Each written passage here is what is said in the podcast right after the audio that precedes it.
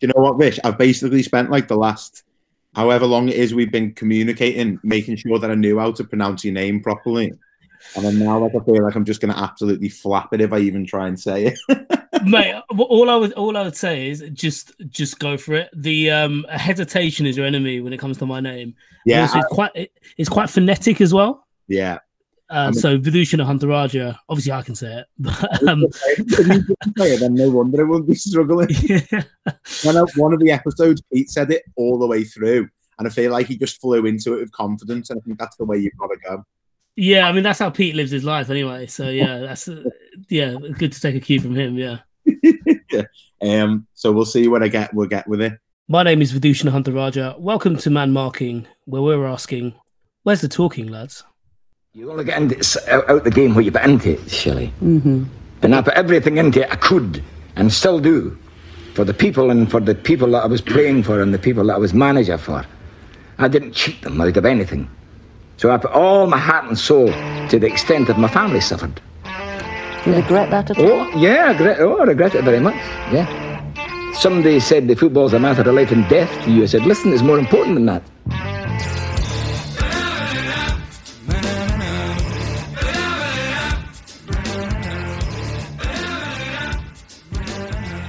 Welcome to Man Marking, the podcast that uses football as a vehicle to encourage men to become more comfortable talking about their mental health. Today, we're talking to Vithushan Ehantharajah. Yeah, my name is Vithushan Ehantharajah. Everyone else calls me Vish, and I'm the sports feature writer for The Independent. I think that's basically about it, the long and short of it, really. I've kind of been working in journalism since about 2011, and kind of mainly as a freelancer, and then I took this job at The Independent back in October last year. Yeah, so coming up to 1 year in the gig, and loving it so far, beyond not being able to go anywhere for the last 3 or 4 months. Joining me in the virtual studio, I've got Ryan, I've got Ant, the two fellas, we're back again, like the Renegade Master. I feel like I've said that before. I think you have, yeah. Yeah? Well, I'll say it again. Yeah. Once again, like the Renegade Master. How are we, fellas? Ant, you looking perky? Yeah, I'm good. Yeah, I'm awake, which is great. Yeah.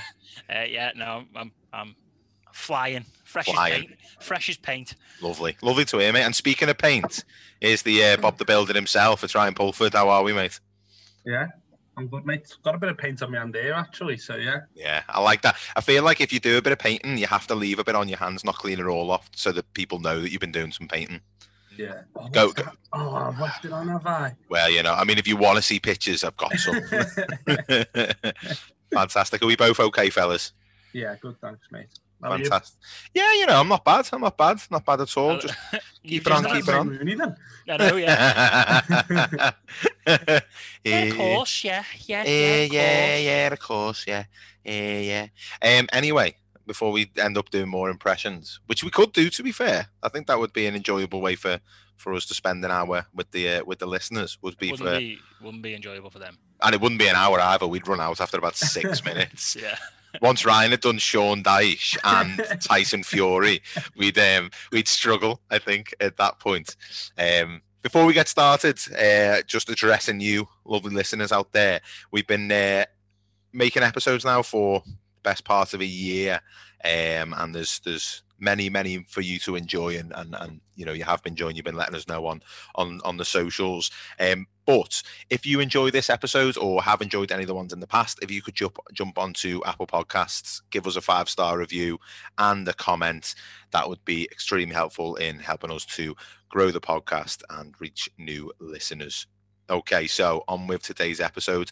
The weekend we've just had has just been the fourth round of the FA Cup. So what I want from you two chaps is, I want your favourite FA Cup memory, but I want your favourite non-Tranmere FA Cup memory. We've obviously got a long and storied history in the greatest cup competition in the world. So I want your non-Tranmere FA Cup memories. And Ryan, I'm going to come to you first. Yeah, I don't think I've ever given you a single answer when you've asked me a question. I'm going to do the same again. So when you asked it, the first thing that stuck out was Alan Pardew's dance. Oh, yeah. That lasted 3 minutes before Juan Mata broke his heart. Well, in terms of an actual game. I think you should clarify. I don't think the dance lasted 3 minutes. That'd be quite intense. The lead did, yeah. And it was so obviously preempted. Like, I know. He practiced it and gone, if we take the lead, I'm going to do this little, like, shuffle. You reckon he did it the night before, nude, to, like, his partner? And he's like, hey, what do you think of this? Probably. And in terms of a game, one that always stuck out with me, I think because I was quite young at the time, was, remember when Wigan beat Leicester? Oh, yeah, Roy Essendon. Yeah. And Warri Sanchez was in the locker room. Wasn't he? He was in the locker room. He's been sent off, hadn't he? Yeah, he had that big long coat on. Big green coat. I'm sure he was soaked. Like, yeah, he was drenched. You could see all the patches on the coat of the rain. He was sat in like a tiny little room with like the smallest telly, like with like an aerial, like someone trying to get the signal with an aerial and stuff. It was like so mad. Yeah, that was brilliant. Yeah, it seems, wasn't it? Yeah, classic. And favourite non-Tranmere FA Cup memory? So I've got a few. Because it's quite hard to narrow them down. Yeah. Really. Every time you think of one, you think, oh yeah, but what about that one? Know. Yeah, Ray Parlour's goal against Chelsea was lovely. Oh, it was gorgeous. A little bend it outside and bring it back into the top corner. That was superb. Because we played Barnsley the other day in the cup, I was reminded of their cup run in 2008, I think it was, and like them going to Liverpool and winning, and you're looking at that team and going, "No, Liverpool were probably with the kids out." It was like Xabi Alonso in midfield and Brian Howard ran the show. Was that Kayode Odejayi up front for them? Yeah. Odejayi up front against Petr Cech, with John Terry there, and you're like. John Macken was part of that team, wasn't he? Yeah, we had Odejayi at Tranmere. And he was never ever that good. Like he'd gone by then. He was done, and which is fair enough because he was like 30 odd when we signed him. But there were so many. Like I remember Cardiff in that same year. I think it was Kevin McNaughton. He had grey hair since he was like 14. He looked about 60. Yeah. He looked like someone had put a filter on his life, like a black and white filter on his grayscale. It was a good right back, but they played Hereford, which was at the time. I mean, we went to Hereford a couple of times, and it was a horrible place to go. It was ground was just nasty, like a nasty ground to go to. It was like you'd gone to the Soviet Union in the mid '60s. But it was like. It was one of them proper old throwbacks where the away end and home end are split by like cages. Yeah. And it was like, I think he picks the ball. He scores an absolute screamer. He picks the ball up on the right hand side and just blasts it in the. I think it's a top corner. And you're like, that's unbelievable. And that like pretty much carried on throughout the run. And obviously it was when Aaron Ramsey was getting all those plaudits as well when he was 12 or whatever he was when he was playing for Cardiff. So. There's a lot of good ones. Do you reckon Aaron Ramsey and old Kev were in the same class? Aaron Ramsey getting loads of plaudits for his performances for Cardiff, and Kev just there with his grey hair. It's just mad. Like McNaughton he was good. Like you always went, "Oh yeah, he solid him." And then we watched him score this goal. I was like, "Oh my god!" Yeah, you shouldn't be allowed to do that. That shouldn't happen. But Cardiff at the time were like quite known for playing like good football. I think they had like Kumas around the same time, possibly. McPhail. McPhail playing them. They had Chopra and they were in the playoffs quite a lot. So for them to get to the final was ridiculous. And in that final, Nwankwo Kanu's celebration is awful when he scores that goal. Absolutely, it looks like a glitch on FIFA. It's shit. Absolutely shit. It proper ruins the moment. I went for Wigan's win in the FA Cup against City, the Ben Watson. I was actually at that game, so I was. We were in the Wigan end, and it was. Do you know what it was? It was amazing to see, just because it was Wigan winning the FA Cup, so that was just amazing of itself. But there was just people just crying all over the gaff who just couldn't believe what was happening, just like taking off their rugby tops and putting football ones on, and they just couldn't believe what was going on for Wigan. It was amazing, absolutely amazing. Right, so moving on to Vish on today's episode, Vish of the Independent and also of the Football Ramble. First of all, then, Ant, it's probably a bit of an obvious question, but why did we want to get Vish on the show? because he's been in my ears since the summer. Yeah. And he's a really funny guy, really nice guy, comes across really well. And obviously he's a very intelligent guy as well, obviously with the job that he does. You know, and he covers a wide range of sports. I think for me, I like when he covers cricket, but yeah, I'm weirdly not as big a fan of that part of him. But his writing as well, and he's not afraid to tackle these big stories as well. Obviously, in the summer we've had plenty regarding race and football as a whole as well. You know, with you know it's seemingly trying to eat itself with in terms of money and becoming a little bit of a monster. I say a little bit, it's probably huge. It needs King Kong to come and take it on. Like, if anyone's wondering what that is, I think there's a Godzilla versus Kong film coming out. Which is there really? Yeah. That sounds amazing. It looks dreadful. Just put it on pay-per-view. $14.95. But yeah, that's the reason we want to speak to Vish, because he was, you know, he's just a nice guy, and we want to get to know what it's like to be him and what he does in his jobs and how he's settling into the Football Ramble is one of the main questions that we ask, which is, you know, really good, because the Ramble went from four guys to having a bit of a change to bringing in these other... there's eight of them now, isn't there? Eight other people, and you're getting other characters in the show, really, which is great. Yeah, and they've changed the dynamics of it, and to change a show that's been so successful for so long and remains fresh, even though it was the same format that they'd always used. And then to make that decision to change it up was probably one that they didn't go into lightly. It was a very brave decision, and we do discuss that with Vish, that the change of dynamics. I think for me, like, it was something I never thought I'd need, but like I absolutely want it more and more now. Like, it's great. It's absolutely brilliant. Absolutely. And every episode we have a theme. Ryan, do you want to tell our listeners what this week's theme is? Yeah, this week's theme is understanding grief, tackling racism, and signing for the Football Ramble.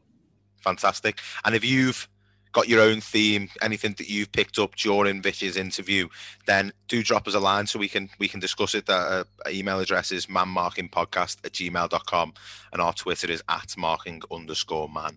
So we're now going to go to Vish's interview, and we will see you on the other side. You're listening to Man Marking.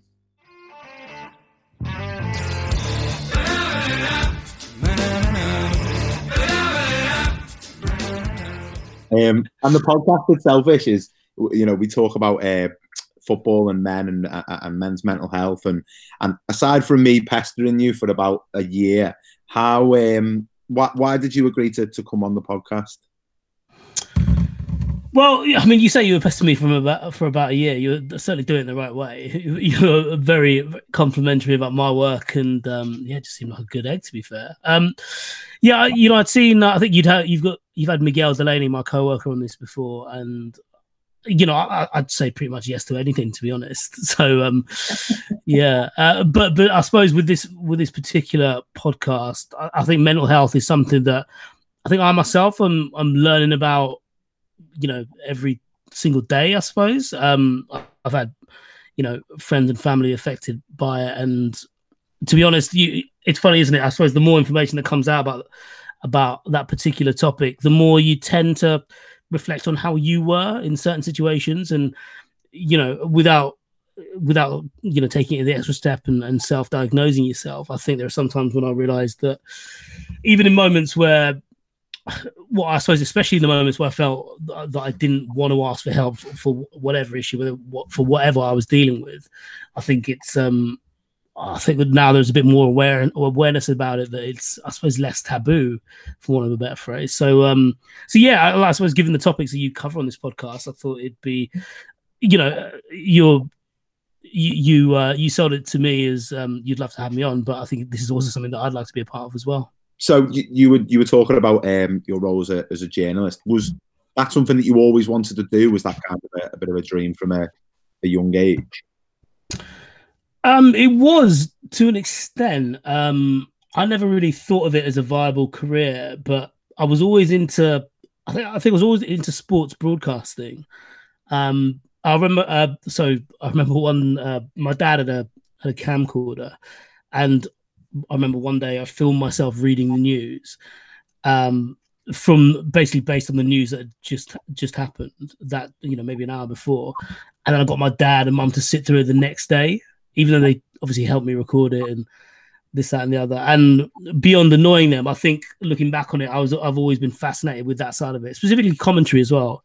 I've always adored football commentary and commentators, and I suppose just the, you know, we're all, as football fans, we're all wannabe football players, aren't we? We'd all, the reason we love the game so much is because we want to be a part of it, and the, you know, the best way to be a part of it is to be a footballer. And you know, saving that is to be as close to it as possible. And I think when I was young, I saw football commentary as my way of, not my way of doing it, but certainly something that I would fantasize about being a part of. And then I kind of let it slide really until I was at university, because I did chemical engineering at uni up in Edinburgh, and it was only my first year of that where I realised, I think I had quite a cosseted education process. I think in my head it was always like, right, school, uni, you know, degree, job, life, that kind of thing.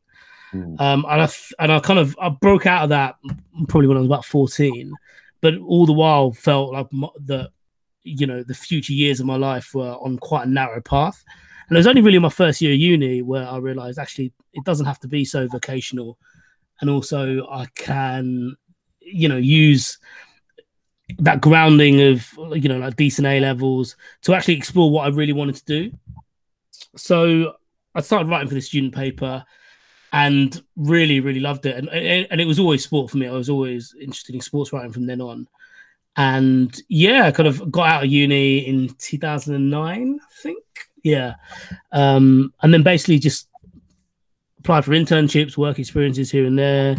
My first bit of work experience was at 442 for a couple of weeks, which was an absolute godsend because the people there are amazing and were really generous with their time and the opportunity as well. So they got me to write loads of different things. And, you know, because I didn't do a uni degree, I think maybe I was helped a little bit because I wasn't kind of, I suppose, working with a bit of a narrow focus. They just let me do anything and everything, and I kind of learned on the job. And that's proved invaluable to me, because I don't think, you know, I don't think I've particularly great structure to anything I do, but I suppose beyond what my editor tells me. And I think that probably helped little things like get noticed, and also I suppose be allowed to indulge my imagination and stuff like that. So that's kind of, I've realized I've waffled all the way through that, but that's kind of basically how I got into it, by waffling.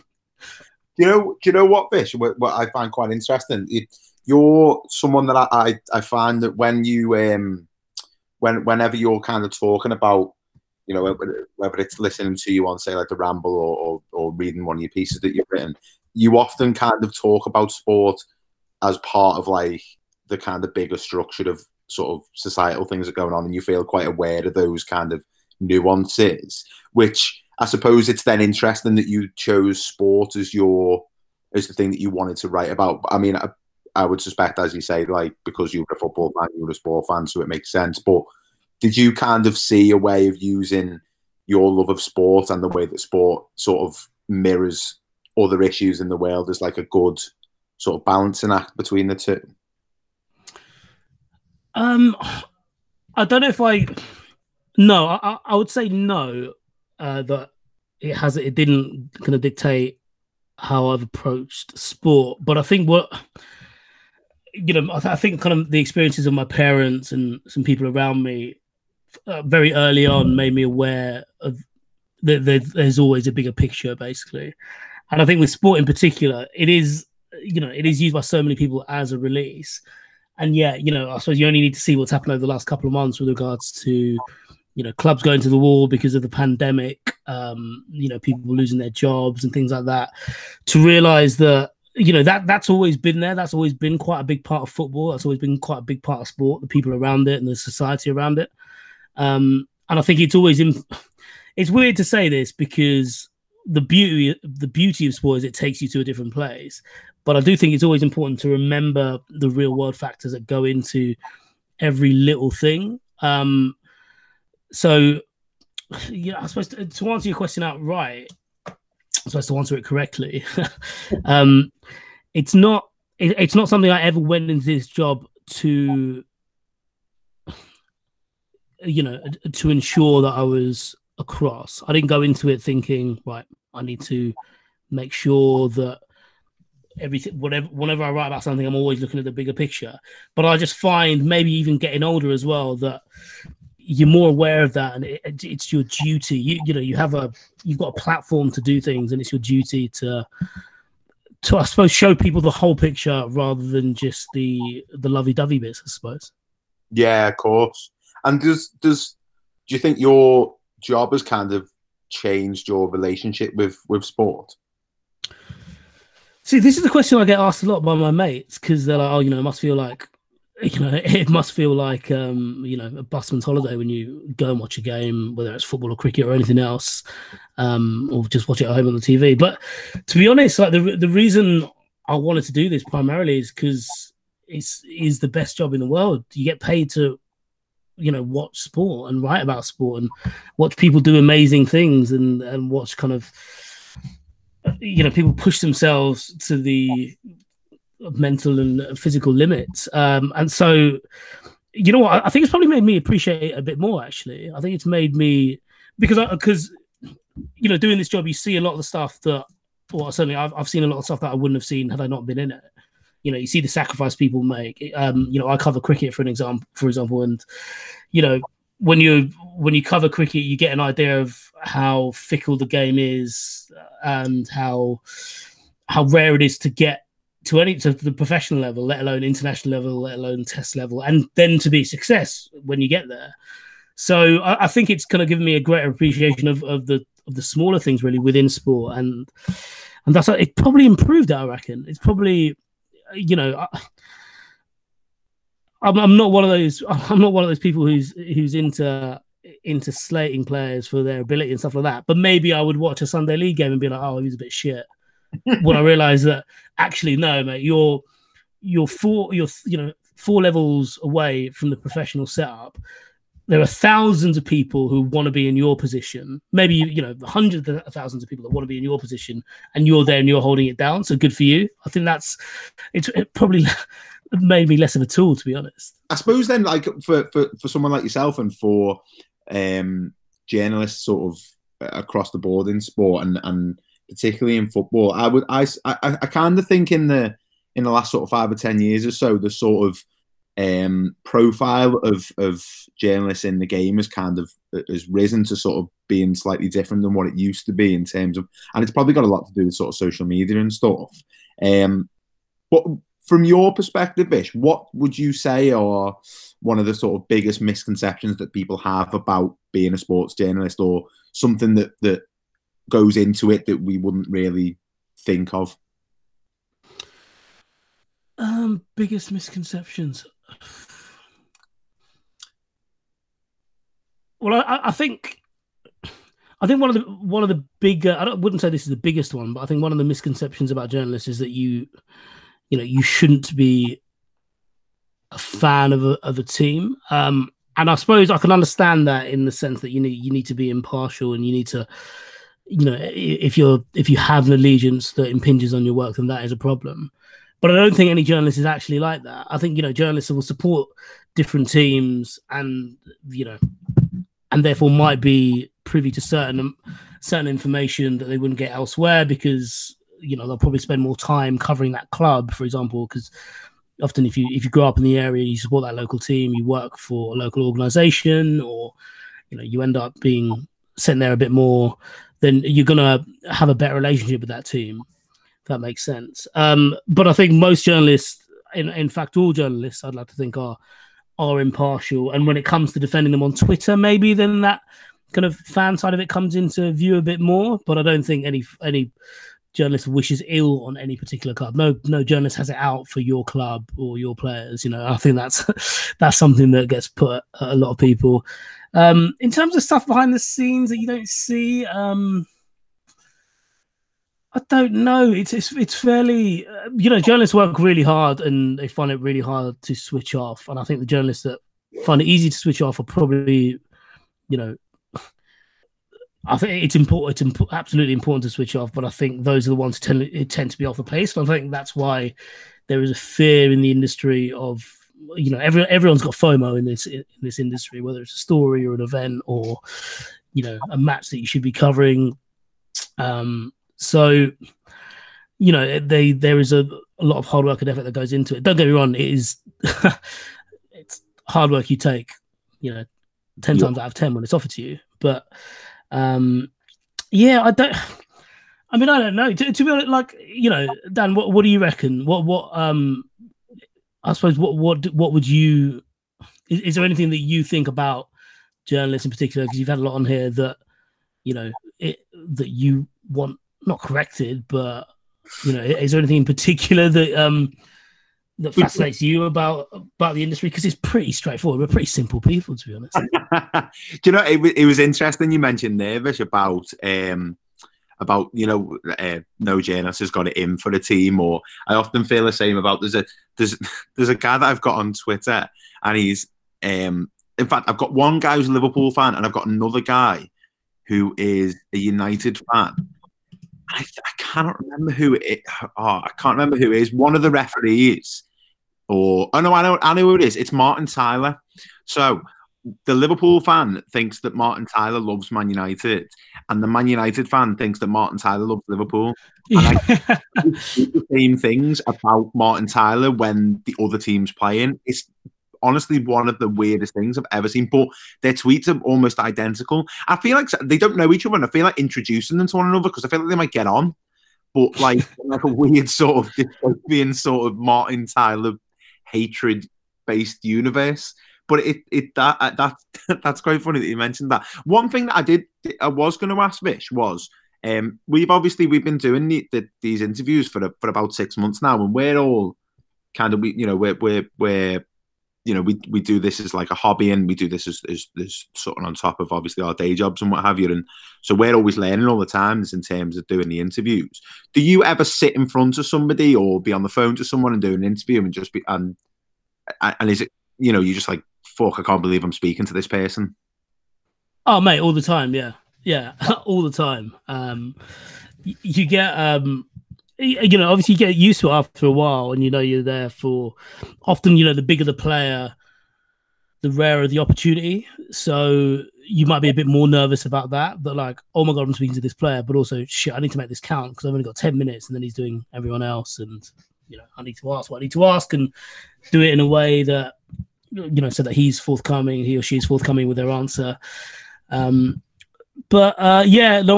still have that. Yeah.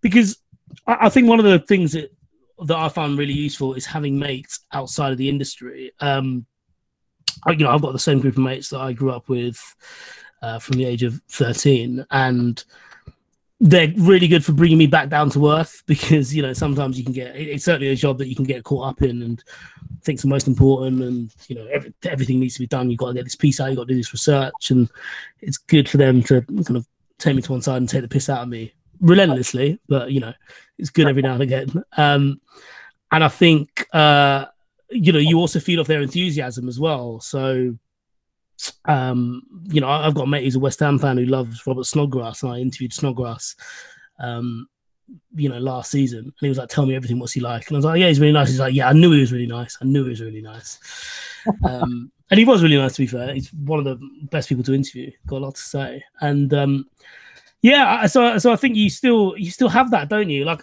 I think if I, I think if I ever interviewed David Beckham, I might cry. I was watching Premier League years before that. It was the year when he scored the goal from the halfway line against Wimbledon.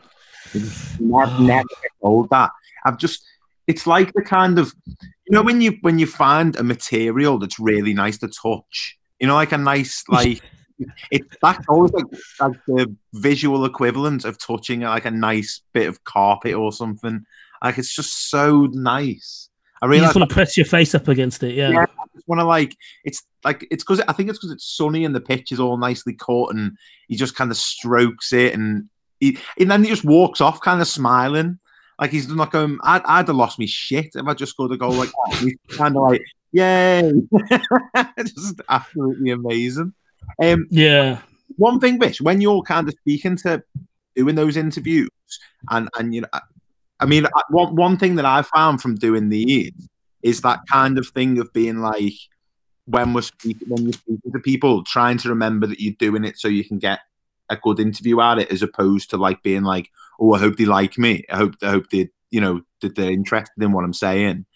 Is that something that you've ever had any difficulty with, or does that just kind of go out the window straight away? Well, I think being personable is very important, because if you think about it from their point of view, it's actually very, very weird. You're basically being, there's an expectation on you as a professional athlete to, I suppose, divulge personal information to a stranger or someone you've met, you know, maybe a handful of times. And then within that, there's also, you know, whether it's whether you need to get out a message yourself as that athlete, or, you know, there's something you don't want to talk about. They're kind of always constantly on edge. So I think it's really important to, you know, to, I suppose, to be as comforting as possible in your role, while also not using that as an excuse to not ask difficult questions because we'll get someone's back up. I think there's a way of asking difficult questions, and it's something you lead into. And it's probably something that should be done with a bit of empathy, really, even if you don't really know what it's like to, you know, say, get arrested, you know, on a night out in Greece, or, you know, have your private life thrown all over the tabloids. I think, you know, being a human, being a person, really, that's one of the most important things when you're ever in that situation. And I think people, athletes, particularly footballers, respond to that, because I think, you know, of all the different sports stars in this country, I don't think anyone's had it worse than footballers. And even footballers who've come from, you know, footballers born in the 2000s, who wouldn't necessarily know or have been privy to that kind of, I suppose, that, you know, having their private lives delved into and all this, you know, some of the more salacious stuff. I think they're taught growing up by their, whether it's agents or marketeers, to be really wary of their public image and public profile, and specifically be wary of journalists. So I think in that regard, yeah, it is very important to, you know, even if you might not like the player or not. Like I remember, when I started at 442, or rather in the first few months, I did an interview with Ashley Cole over the phone for like a performance type thing. And, you know, as a Manchester United fan, and, you know, I suppose, you know, Ashley Cole's reputation, I was a bit like, oh God, you know, I kind of wasn't looking forward to it, because I was like, I wonder if I could hide my, at the time, you know, I didn't much like him, just from what I'd extrapolated, really, not from any information or any real information. And he was good as gold. Like he couldn't have been nicer. Really engaging, really good with his time, really good with me, even though, you know, he would have sussed pretty early on that I was basically just a work experience kid. Giving him a call, and yeah, so like I think that was quite a good interview to do early doors, where I was like, oh God, he was really nice. Yeah, he's really nice. What a lovely bloke. I love Ashley Cole now. Do you know what, Rich? That's been like the nicest thing for us, is like people often, you get people don't do it, and often it's people who aren't really into sport or into football. They'd be like, you know, they have the kind of judgments about what footballers are like, and we must have spoken to about 20, 25 kind of former footballers, most of them, some of them still playing. And I can't think of anybody who wasn't really nice and really friendly and happy to help, and, you know, answered all the questions. And then, you know, when we said to them, do you mind just doing a few tweets for us? And they did do them. And you know, I just think it was nice because I'd always assumed, well, they must be nice, because I'd suspect there's the same percentage of knobheads that are footballers as there is anywhere else, because yeah. It makes sense, really, because just be a bit weird. But yeah, no, I think that's quite a nice vindication, isn't it, when that sort of thing happens. The podcast that we mentioned before, Vish, is about mental health, and men's mental health in particular. And you talked a little bit at the beginning about maybe some periods where you might have had some struggles, or, you know, might not been able to talk about it and that sort of thing. Is that something that you've had as an ongoing thing, or have there just been periods of your life that you found difficult? I suppose there's two parts to that. I think what I realised a couple of years ago was I'm really bad with dealing with grief, whether it's my own or someone else's. And that is something that I've kind of tried to work on, tried to get better at. Because, yeah, just like of experiences of, you know, whether it's friends passing away or family passing away, and not really knowing what to do. Like, I wouldn't say I'm someone, I hide my emotions, but I think I'd always... I'd always been of a mind where because I've not been afraid of showing my emotions, that if I cried about something, that like that's it done, like I've done that, and not I suppose understanding that you've got to work at it. There is a lot of work to do when it comes to not just dealing with your emotions, but knowing that I suppose understanding that they don't just go away. Like you don't just move on from that part of your life. You kind of carry it with you, whether you know it or not. And I suppose like knowing how to deal with it when things flare up as well. In terms of like longer term stuff, I think I've always been quite anxious in certain situations, and I always used to attribute that to confidence, and I would have kind of moments throughout my life where I look back on and having at the time thought it was related to confidence, wondered a bit more if it was due to just anxiety really. And I think, you know, there would be moments where I'd like, certainly when I was at school, where I'd kind of, you know, just come back from school, go to my room and just like, you know, stay in bed for as long as possible before I had to come out for dinner, and like, you know, cry over certain things that happened that day at school. And I certainly remember a period where it was basically every night for about a year. And that, I think that was part of just me growing up. But I think also at the same time, I look back at it now and I wondered like, well, actually maybe I should have like been more, you know, my parents didn't know anything about it, but I wondered actually, certainly thinking about it now, what every now and again I do feel like that, and I'm a bit like, well, maybe I need to like do something about this. So like my partner's really good for that. She, you know, she's very open about all this kind of stuff. She's had a lot, you know, a lot of grief in her life and knows how to deal with those kind of things, and is, you know, quite vocal about how her process is. And I think that's helped me because I've been able and well certainly felt more comfortable talking to her about that as well, given that I've not really spoken to anyone else about this, actually, apart from you guys now. So yeah, I think the, you know, what we were talking to before about the education, I think one of the things that's helped me is, I suppose, hearing other people's stories and like realizing there are certain bits that I identified in myself and thinking, okay, that's quite interesting. You know, I mentioned before about, you know, I'm having a mind blank here, but like, you know, just saying that I have one thing or another. I wouldn't say I have anxiety, but I've certainly had moments, and probably will continue to do so, where I kind of, I don't know, it seems to manifest itself differently. Sometimes I just feel like really powerless about something. Sometimes I'll just like want to stay in bed and not do anything. I'm a huge comfort eater as well, so. So yeah, like it, you know, as you can tell by how I'm kind of going around the houses here, it's something that I'm constantly discovering and constantly trying to work out. But I suppose that's the point of it, really, isn't it? That's the point of being able to talk about these kind of things, is that it helps you work it out.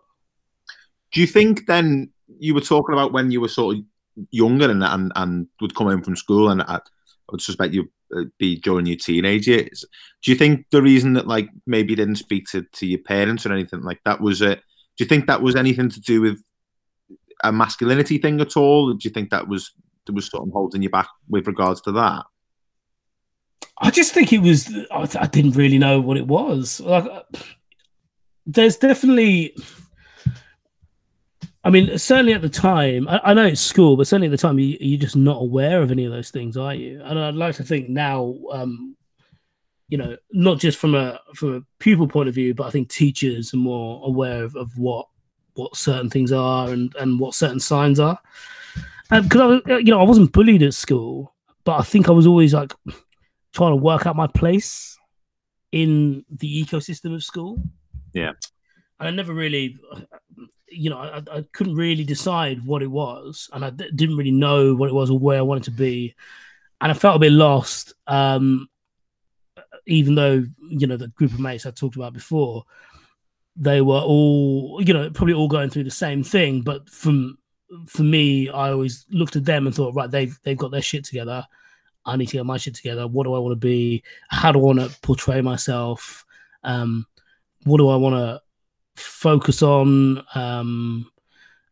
Obviously, like, girls comes into that as well, and your confidence around them, and how I suppose having that as something that you feel defines how you are, which is totally not a good way to think, but that was certainly something that I was thinking. And yeah, I think not so much due to masculinity, maybe just knowledge and information, and just hearing so little of it. The only things you really heard of at school or were taught upon at school beyond any curricular subjects were about drugs, really, weren't there? I mean, you'd have loads of drugs awareness courses, and that was about it. Yeah, maybe a bit of alcohol awareness as well, but I think they already knew they'd lost us at 14. But, but yeah, that was the only thing, I think. Especially when we came into the lessons hungover, and they were all you were talking there, Vish, about sort of talking to your partner about some of the issues you said that you've had about sort of dealing with grief and that sort of thing. How have you found that you've changed in terms of maybe your approach to it or feelings towards it since you've started maybe opening up a little bit more about it? I'm probably less cold about it now. I think before I'm sure loads of people do this as well, but I kind of would look at someone else's experiences in that and try and work out how I would go through it, and then use that to scope how I was with that person. I think if I look back in hindsight, I don't have to look back very far. I suppose I wouldn't be proud of how I've dealt with some other people dealing with grief, because I wasn't empathetic enough and I wasn't consistent enough, I suppose. I think consistency is the important thing here. Yeah. Because I've always kind of been, as I said, kind of deal with it and like keep it internally, and speak about it and get it out there now. But even suppose still to an extent, I'll kind of let things build up inside me, because that seems the most effective way, that certainly to my mind, of how to deal with it. And I think by assuming that on other people, I suppose not been as good a friend or as good a son or a brother or cousin to people who have been going through stuff, and basically just trying to work at that. Yeah. And we, I think the very first interview that we did for this podcast was with Carl Anker, who writes for The Athletic. Yes, yeah. And Carl's sort of speaking to us about I think his family is, his family's Nigerian, and he was talking about the sort of cultural differences in the approaches to mental health with regards to sort of his family's backgrounds and sort of now that he kind of lives over it, when he was living in London and kind of the sort of cultural differences. Your family background, your family come from Sri Lanka originally, is that right? Yes, yeah, they come from Sri Lanka. Do you think there's anything in terms of cultural differences that's maybe impacted on your ability to sort of talk to maybe like your dad or your brother or other members of the family? Yeah, I would say it is. Yeah, my mum's actually a doctor, but I think because, I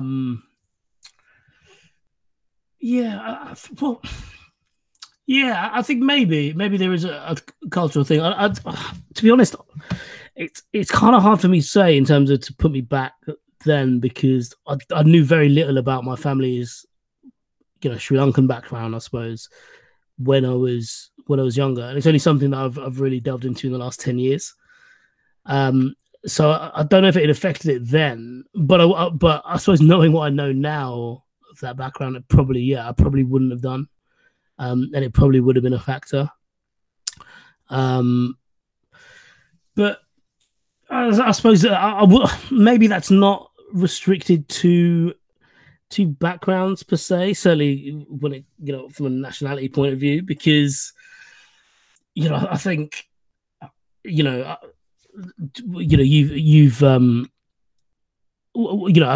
entirely sure of your background, Dan, but I imagine it might have been similar, I know you're a little bit younger than me, but I wonder if your parents might have been the same potentially. I suppose the key thing is if families have experience of it, then they're probably better equipped to deal with it.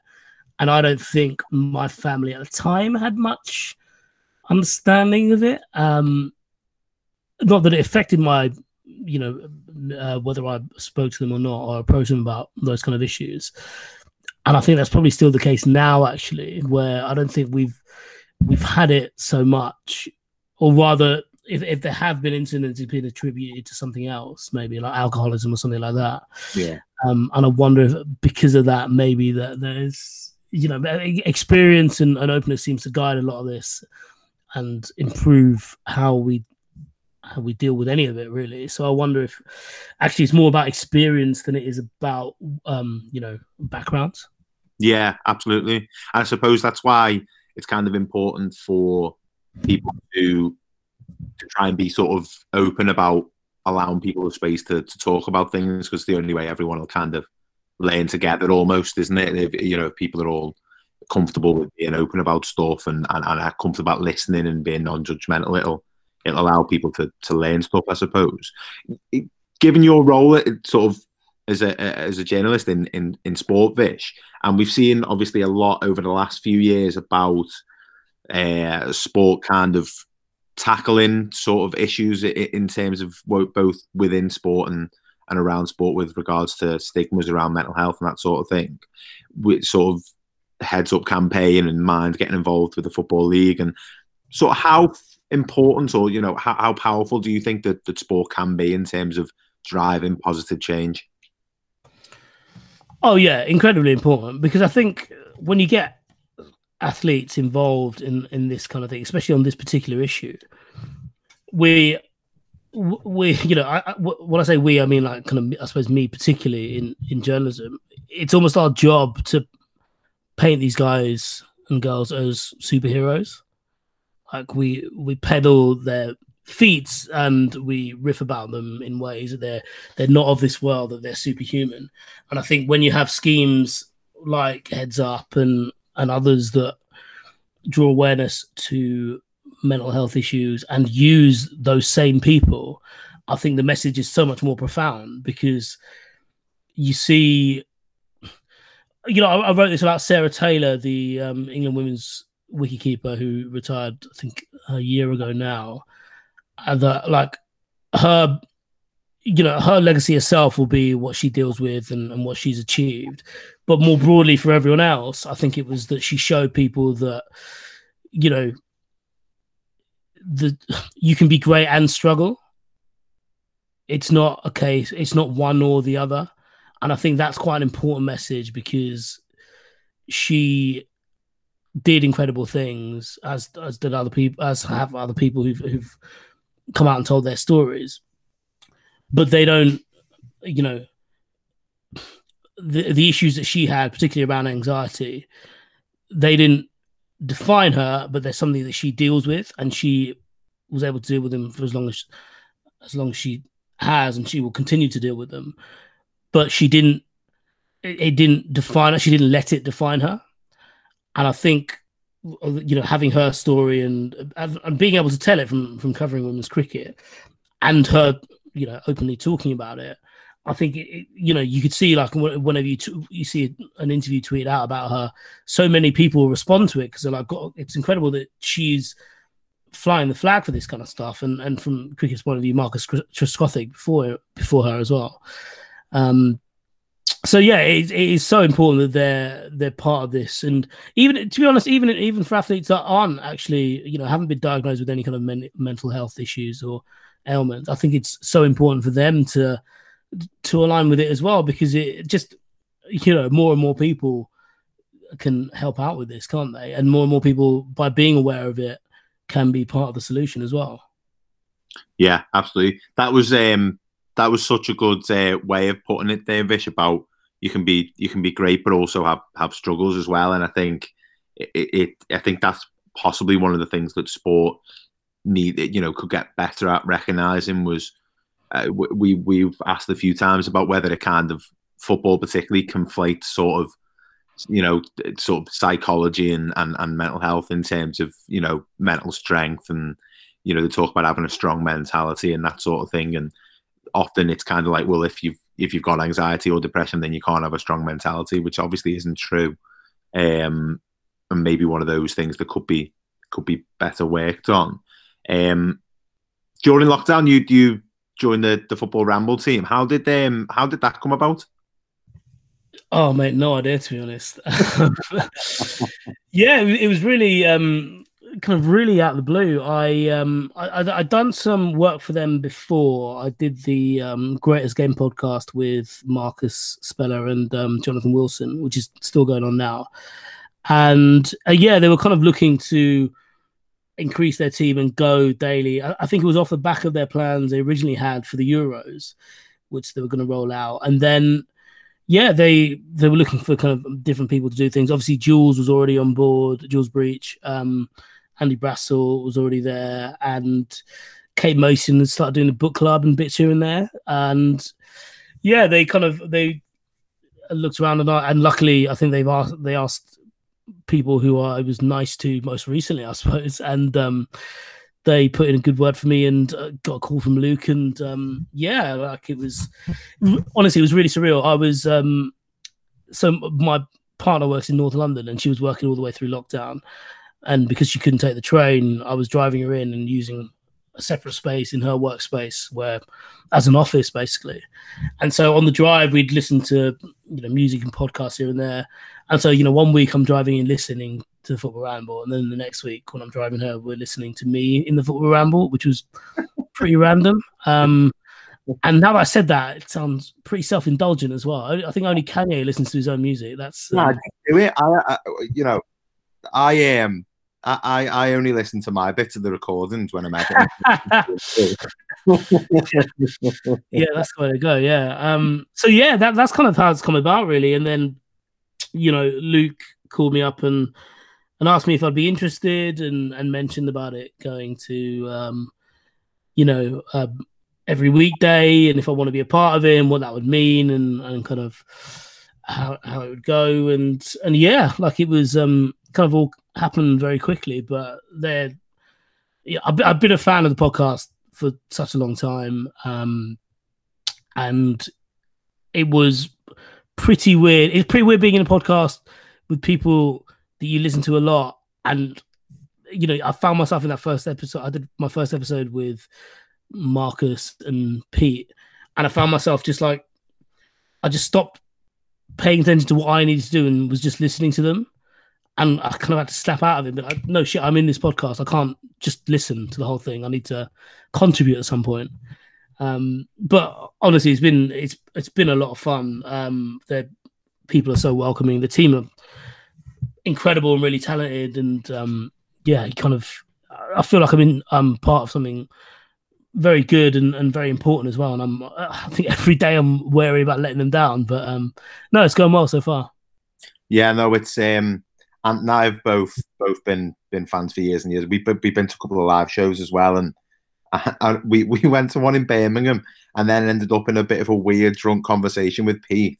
And I remember halfway through being like, this is so surreal. Like, what on earth is happening? And then we were talking to Marcus, and he said I had long hair at the time, and he started telling me that I looked like Lee Sharp, and I was like, it was just all so peculiar. I can see that. I can see the Lee Sharp thing. I took it as a compliment. I thought, I'll take that. I've certainly been called worse. I must admit, Vish, when obviously, I mean, you'll know obviously from listening to it, and you get kind of used to obviously the setup and the characters and the way that it works. And then when it was all changed around, it was quite like. It was quite weird to start with, to get used to, but I think it's been absolutely brilliant. And I comment quite a lot about, you know, I didn't think the Ramble could ever get any better, and then it has done. Do you know what I mean? With like yourself being on there, and Kate and Jules and Andy and stuff, and it just they changed. You know, you've all changed the dynamic of it, and it's still got that same essence to it, which must be quite heartening, I suppose, to be involved with it. Is it as fun to be involved as it looks from the outside? Yeah, definitely. That's the one thing I've loved about it. Actually, you kind of imagine what the conversation they'd have off mic, and while there is a lot of planning that goes into it, it is properly fun. Yeah. I to be honest, I don't think I'd be. I mean, you know, it's always great to be a part of it, but I think that was one of the things. You know, while they were obviously sussing me out, I was trying to suss them out in the first couple of shows, and I think that's what, you know, maybe after the first one actually I was a bit like, God, this is like exactly as fun as I thought it would be, not just the recording part of it but everyone involved and kind of the ideas that everyone has and their ambition. It's, I mean, you've got to go some way to having a podcast for that long and for it to be as successful as it is. And it's interesting, like, you know, what you talked about, getting you know, getting used to it for so long.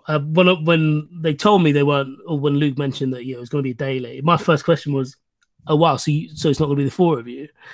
And I think, you know, being a Ramble fan, I knew what that meant in terms of I knew the gravity of it, and I think that kind of made me all the more driven, I suppose, to try and make it a success and try and make my part of it a success, at least, because I didn't want to be the guy that comes in and then, you know, ruins it all.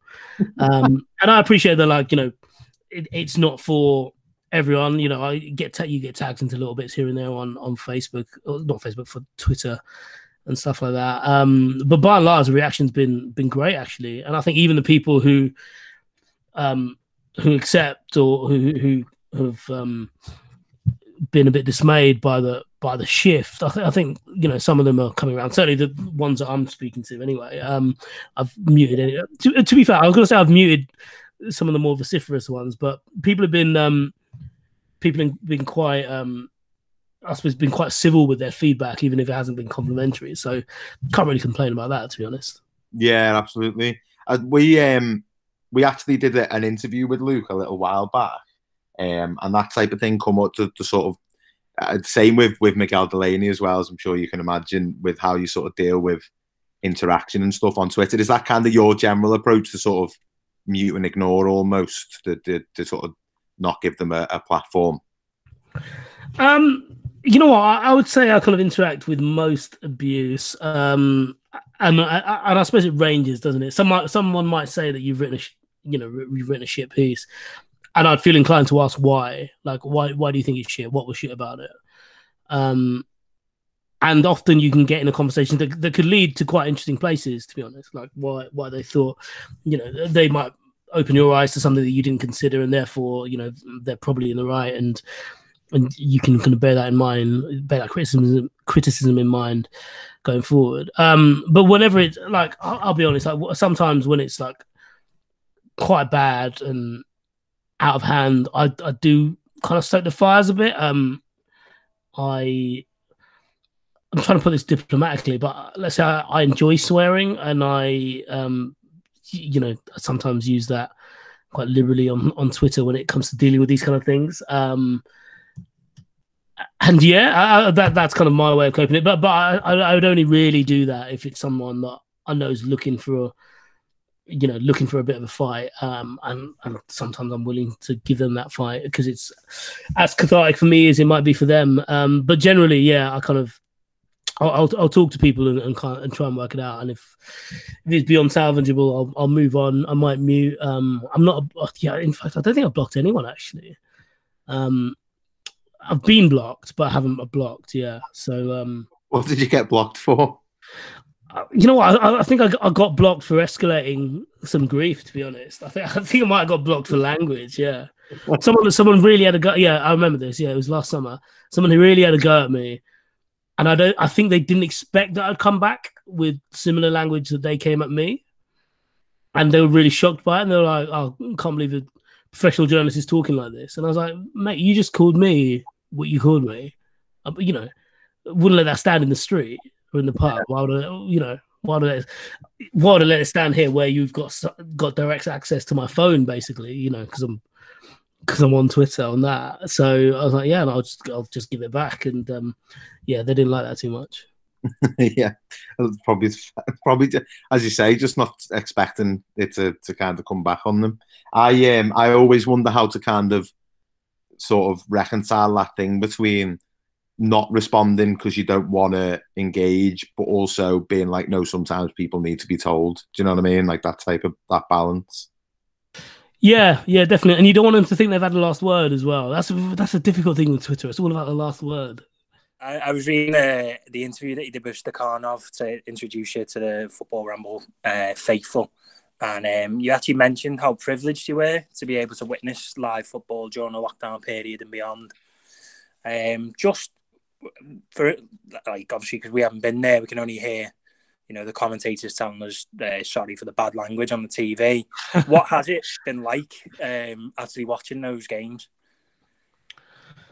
Yeah, it's been very weird. I suppose the football's still been of the standard you expect. Obviously, people seem to have forgotten how to defend. That's fair enough. I thought one of the only side effects was COVID was losing your taste, but apparently it's losing your man as well. But you know what? You notice watching that. I wasn't at Ellen Road for the Leeds United Liverpool game, but watching that, I thought, and I suppose even the Fulham game before that, where it was the first game back at Leeds had at home since it got relegated from the Premier League.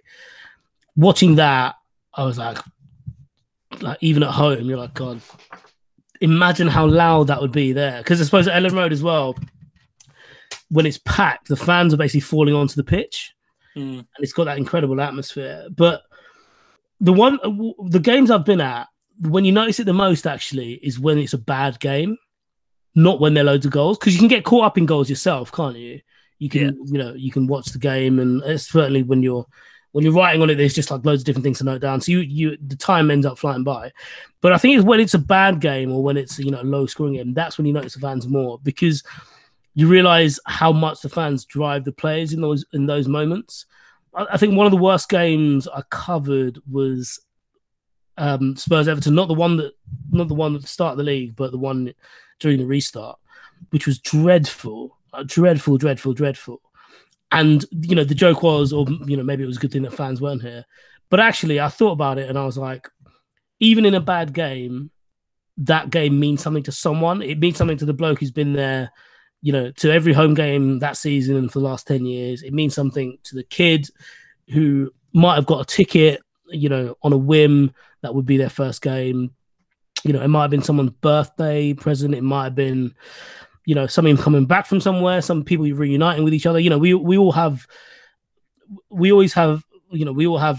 traditions when it comes to football. It can be a place where we go see our mates that we happen to only see when we go to football, or the start of new experiences. And yeah, that was when it really hit home, actually, that like, God, I know it's a bit of a cliche, but the football losing its soul is not really a phrase I'd use very often. But in that moment, you realise how important that soul is to the fabric of the game, and how important it is for fans to give context to the here and now, not just you know, more broadly of a league table, but just like, right, okay, fans were the reason that Spurs might have picked up their performance, or the reason that Everton might have been a bit more intimidated. You know, you look at that City game. Oh, sorry, that's what I mean. Yeah, not. I said, did I say Liverpool? Leeds, Liverpool, didn't I? Sorry, I meant the Leeds Man City game just gone. You look at that and you're like, God, imagine. Yeah, just imagine if they were there. Imagine if they could experience that. Because that was, I mean, that was one of a kind. Yeah, that was proper, like, you know, a punch up basically. It was brilliant. Yeah, definitely. And obviously, you touched on there. There's been a lot of talk about football losing kind of its soul, really, in terms of fans not being there and other changes that have happened. Well, during the lockdown period and beyond, football's kind of in a pretty precarious place right now, where you've got a lot of clubs that could go to the wall. There's a lot of stuff being said where, you know, fans might not be back till next year. There might not be a way out for some clubs, but then we've got there is a lot of clubs spending a lot of money, and clubs getting rid of staff, and it's becoming a bit of a PR nightmare. My question to you would be, do you think it's kind of almost becoming impossible for football to call itself a typical working class game? Yeah, certainly at the top levels. Yeah, I think one of the beauties of football is that it's, you know, it's a meritocratic game with the onus on talent, and the fact that it's also a sport you can just, you know, you don't need to be rich to play. You know, you just need a football and some mates to play with, and if you don't have mates to play with, then you just need a wall, really. But it's meritocratic. But what we've realised, certainly more in the pandemic, but it's been more apparent when you see the rise of super clubs and things like that, is that it's meritocratic to a point. You know, you'll reach players, I suppose, especially will reach a ceiling where it is about who you know, it is about who your agent is, it is about where you grew up as well. And I think it's weird to think that those barriers are only more prevalent at the top, considering, you know, how people get into the game. And yeah, certainly with the way that football seems to be turning its back on casual workers, and you think when they talk about the sums that they're in line to lose, you know, they always talk about the hundreds of millions, and then, you know, they drop 45 million on a new midfielder, or spend 120 million in a transfer window. It's or 200 million in some cases. It's, yeah, it's particularly galling. And I can understand why there is a reticence to, I suppose, conflate the two, to just see one sum of money and equate it with another, and think that football is itself the problem here. But, you know, we've got to look at the owners. We've got to look at the government, who, through no reason other than to distract from their own shortcomings, throw footballers on the bus at the first opportunity. And also the billionaire owners who own a lot of the companies that certain governments are turning a blind eye to, the way they can just, you know, somehow be above any kind of criticism. You know, like I saw, you know, there's obviously the story about Gunnosaurus getting a sack, and Mesut Ozil coming out and saying that he wants to front his wages for as long as Ozil's an Arsenal player. And there were people genuinely defending Stan Kroenke in this situation. Like, how, I don't know, how tribal a football fan do you have to be to defend a billionaire owner who is using your club as a bit of a plaything, and who has the power to, you know, the power, with no real skin off his nose, to actually impact people's lives for the better, the people who help in the day-to-day running of this club. Yeah, it's staggering, really. I mean, that's a really good point. It's not something I thought of before, because, to be honest, I think football, probably top-level football, hasn't been working class for a while now, especially when you consider how many people were actually paying, you know, for example, the London minimum wage to their staff. It's astounding, really, how few that was. But yeah, I think it's even more pronounced now that. So, Miguel Delaney wrote this great piece about super clubs about a year ago now, and he's often talked about how football is, you know, has been kind of systematically chipping away at its soul, at the top levels of the game. And one of the things that came out of the pandemic, I suppose, you know, that phrase, don't waste a crisis. And, you know, the pandemic was a moment to reassess, to stop football slide further into, I suppose, into the hands of, sports washing and all kinds of, you know, problematic people and problematic situations. It was a chance to reassess its efficiencies and make it, I suppose, a morally cleaner sport. And that seems to, not just has that not happened, but we seem to be accelerated towards that wrong direction. So, yeah, I mean, I suppose the answer is yes, it is becoming increasingly hard to call it a working class sport, yeah. You're a big cricket fan, aren't you, as well? Yeah. Been following a few of your cricket tweets as well, and I found them quite funny. Particularly, I think there was a couple of Joe Denley ones as well, which I quite liked. I think there was Joe Denley reading Joe Denley memes, which was funny. But obviously, cricket's been in the news for a lot of reasons this year. They've obviously done really well to get the games on that they needed to get on. They're struggling with the pandemic as well. They're going to cut about 50-odd jobs at the ECB. They're, you know, struggling for money. And then in amongst all this, they've had so many individual, you know, achievements with Jimmy Anderson and Stuart Broad. So the good side of it's good. And then they've still got these massive problems in terms of kind of institutional racism, really, which isn't, for me, I play cricket myself. It's not something I've personally ever seen in when I've been playing on a weekend, but obviously you did the piece on Azeem Rafiq and his battle against the institutional racism, particularly at Yorkshire County Cricket Club. Just firstly, as a cricket fan,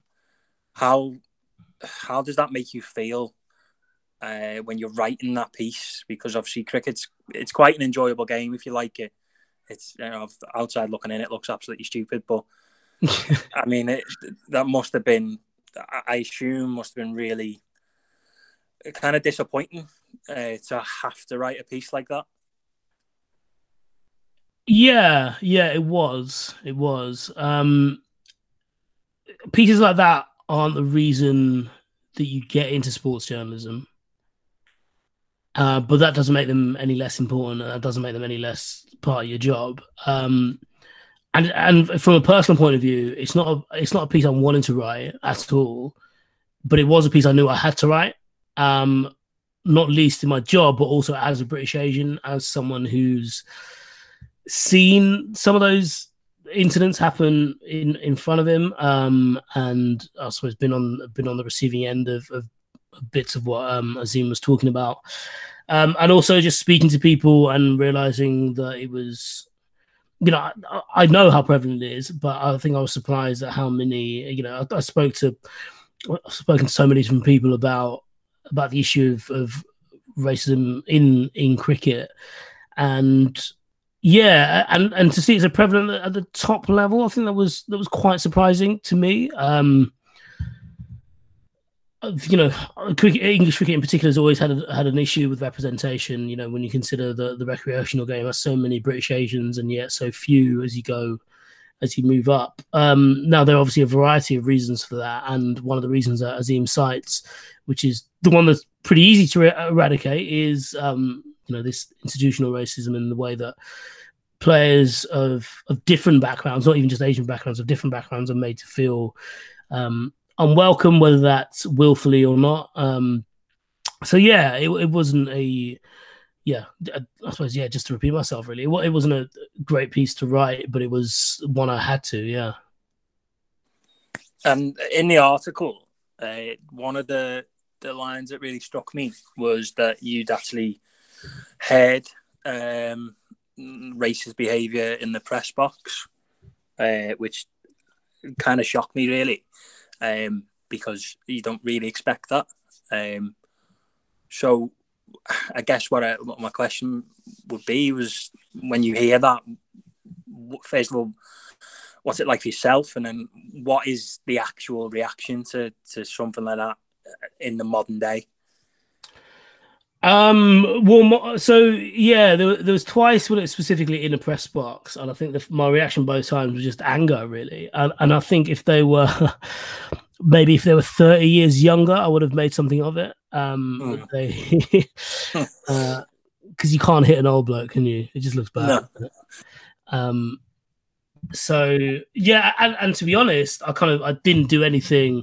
I regret not doing anything. Not in terms of reporting it, but I think just like standing up and saying something and telling them why it was wrong, and I suppose making a bit of a scene, to be honest. But I think also at the time I was a bit like, it was quite early on, and they were like two kind of relatively established journalists, and yeah, I kind of heard it and I kind of wanted to correct them, but also thought, like, you know, kids, stay in your lane here a bit. You know, you don't want to annoy the wrong person. That might mean you're not getting work or this, that, and the other. I think it wasn't as calculated as that, but I think that was certainly the thinking of not making a scene, I suppose. I think if it happened now, if I saw it happen now to someone else, and any kind of abuse, you know, really, sexism in particular, which is also something that cricket and you know, the other side of the boundaries had to work out and had to have some serious conversations about itself in the last few years, after, you know, however many decades of pretty abhorrent behaviour on that front. Yeah, but I think and also anyone else, you know, if you see it now, you kind of say something about it, don't you? You make a scene, you report it to the right people. But yeah, I suppose it's a bit of a learning experience, really. And I think maybe... I was going to say with all due respect, but kind of with no due respect, whatever, to those two particular people. I think if they're more prominent, I would have made something about it. But the fact that they're kind of not really in the industry anymore, probably wise to bite my tongue about, to be honest. At the start of the West Indies series, there was a lot of... It was quite close with the Black Lives Matter movement, and there was a lot of... a lot of stuff done, a lot of videos produced around the issues of racism, with Michael Holding and Ebony Rainford-Brent and Isha Goa as well. Those videos, when I watched them, hit home really hard. And I've seen Michael Holding talk about racism in sport and in cricket and in society for a number of years. I think most famously he went to Australia on a tour and kicked the stumps over. Just because there was downright cheating, and it was you know, racially motivated. Recently come out and kind of criticised England and Australian sides for not taking the knee in the recent series. He kind of called it a lame excuse, and it provoked a reaction from Jofra Archer as well. First of all, do you think that's kind of fair that Holding comes out and calls it a bit of a lame excuse? And do you think that, because I think Les Ferdinand's mentioned it in terms of football as well, that we kind of need to move on with more actions instead of these actions? I can't think of the other word on the issue. Yeah, I think Holding was right when he was talking about the excuse, because, like, to talk specifically about the excuse, it was off the back of something that Aaron Finch had said, and it wasn't particularly convincing. And I think Finch didn't do himself any favours, actually, because it was just, you know, he was talking about it like it was an incident rather than a movement, which is...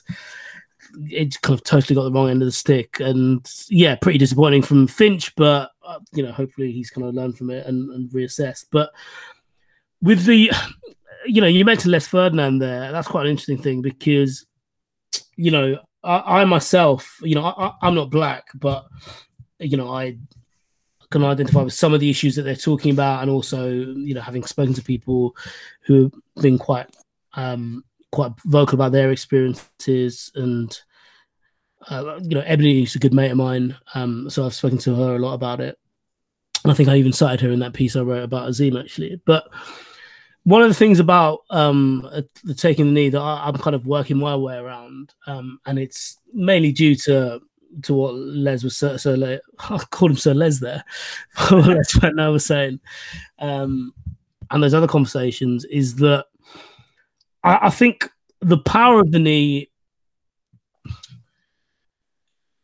it's, to my mind, it still exists. To my mind, it still raises awareness, and it still ensures that those conversations and those actions are still taking place.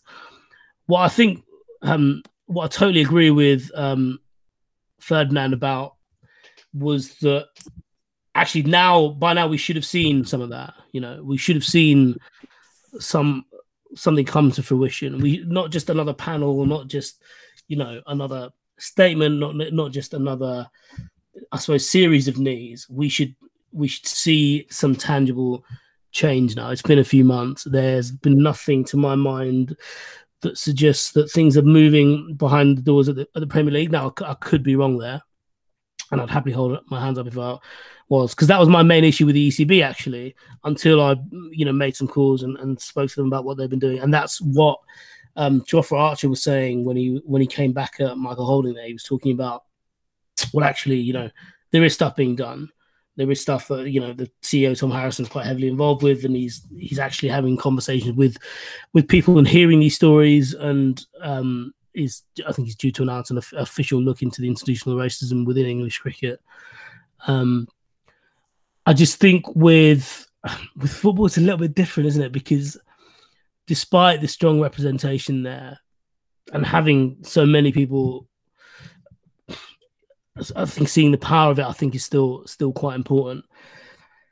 But yeah, I think he's totally right in that there is a danger of it just becoming an empty gesture, because when and it's the right question to ask is, when do we stop doing it? Do we just perpetually continue? Are we going to be in a situation where we have to, that's I suppose the.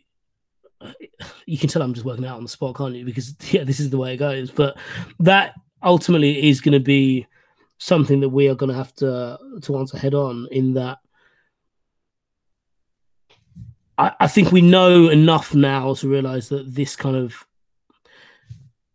the racism that black people in particular experience in this country and, in the US... that isn't going to suddenly change in the lifetime of a lot of people that are involved in it. It can get better. And what we've seen over the last few months is it can get better very quickly, because we can have these conversations in the open now, which is what the knee was about. It was about bringing it to a public forum. But in terms of how long we continue that for, I don't know. And I don't know the right or wrong answer. I suppose the wrong answer essentially is whatever answer I give, because it's, there's no way you can say with any certainty what the right thing to do here is. But I just think people would be less protective over the knee, as am I, if we could see something being put in place where, whether it's not simply a Rooney Rule, but a scheme that allows... I suppose more, less discrimination when it comes to coaching roles, less discrimination when it comes to coaching badges and who, how to take them, making the game.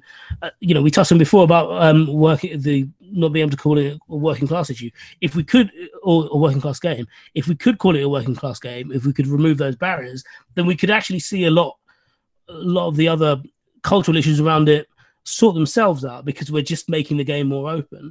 And I think that fundamentally is the more important thing. And I think that's a lot of the reason that people have an issue with football having to confront these issues around race, because they see so many black players in the Premier League. They see so many black players in our England national team, and they think, well, what problem?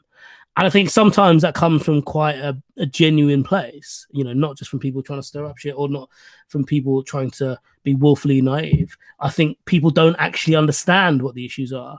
And that can come from taking the knee. That education can come from taking the knee. But I think now maybe some people are... I'm running rings around myself here, but I think maybe now some people, when they object to the knee, they object to it because they've seen it so much, not because they, disagree with the issue. And I think it's very hard to split the two right now, which is why I think, we're seeing so much anger towards it as well. You know, one of the things that football's got to get right here in terms of I'm thinking specifically about the Premier League is when they do, if they are going to come in and say, you know, and say that they're not going to do it anymore, they've got to get that messaging absolutely bang on.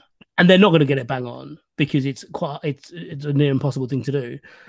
But they've got to ensure they don't mess it up. And I think they really need to look into how they do it and also what they provide alongside it. You know, what becomes of this whole movement. Otherwise, it's been for nothing, really, hasn't it? You know, yeah. You're pissing everyone off, aren't you? Because some people are going to say, well, why the hell do we do that in the first place? Or what a waste of time, or, oh, we told you so, blah, blah, blah. You know, there's flag nutters on Twitter. Or it's going to be, you know, and then at the same time, people who stood up for the cause, or, you know, stood up for the cause and put, you know, aligned with it and threw everything into it are like, right, well, that's it then. It's like it never happened. So that's something they really have to sort out and just get right. Yeah. Welcome back. You are still listening to Man Marking. I've still got Ryan and Ant in the Zoom studio. The Zoomio. No, not for me, pal. No, that doesn't work, does it? Anyway, moving on. So we've just had Vish's interview there. Quite a lot of really interesting themes that we discussed there. One question that you asked, Ant, which I thought was particularly interesting and worth us kind of delving into a little bit more, was the idea that the football can almost no longer class itself as the sport of the working class man. Absolutely, yeah. I think you can see that by the price it costs to go to a game. To be honest, I don't think. Yeah. And it's been something that's spoken about for years and years. And I think they eventually tried. I think they eventually got rid of the categories that they have for like away games. I think I remember seeing QPR were charging like 50 to 70 quid for like United fans to go watch them. Like, remember that? We used to have that tiering system, didn't we? A Tranmere A, B and C matches. That was so weird. Yeah. And I think so. I think they've obviously got rid of that. And I think they tried to go, I think it's £30 now. They wanted 20s plenty, didn't they? That was the campaign. Yeah. And they got it to 30. So I think they're still campaigning. And, you know, there's been various, you know, I'd still call them like protests really. And stuff at games where it's like, well, you know, you're literally charging too much for what this game is. And there's a lot about, you know, the game's gone and all that. And we, you know, there's a lot of like comedy stuff that you can get from it, but it has changed a lot. And it's you know, I don't think you're ever going to get back to it unless you give it back. Is it a bad thing? I mean, we talked to Rob Watton a little bit about, the difference that Sky has made to football and whether that was a good thing or a bad thing.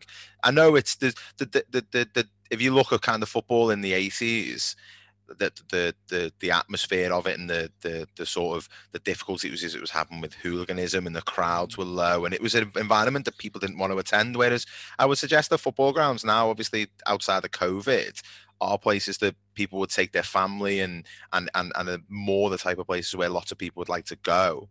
So I wonder how much of it is a bad thing that it's changed. I know the cost element is certainly an outlier to that, but I'd suggest broadly speaking that football is a much better environment now to go to than it was 30, 40 years ago.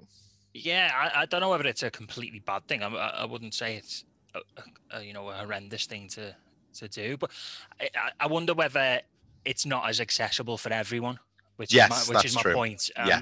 I think it is difficult. And I think part of it's always going to be, you know, well, you've got a league that earns £5 billion on the TV money. So you're going to struggle with that. But you'd like to think, you'd like to hope that when fans do come back to the grounds, that they don't take the mick out of them, they don't charge them too much. But I did see when Chelsea said they can have 2,000 fans, they were charging it at whatever the price they want, which might be okay considering the area that Chelsea is.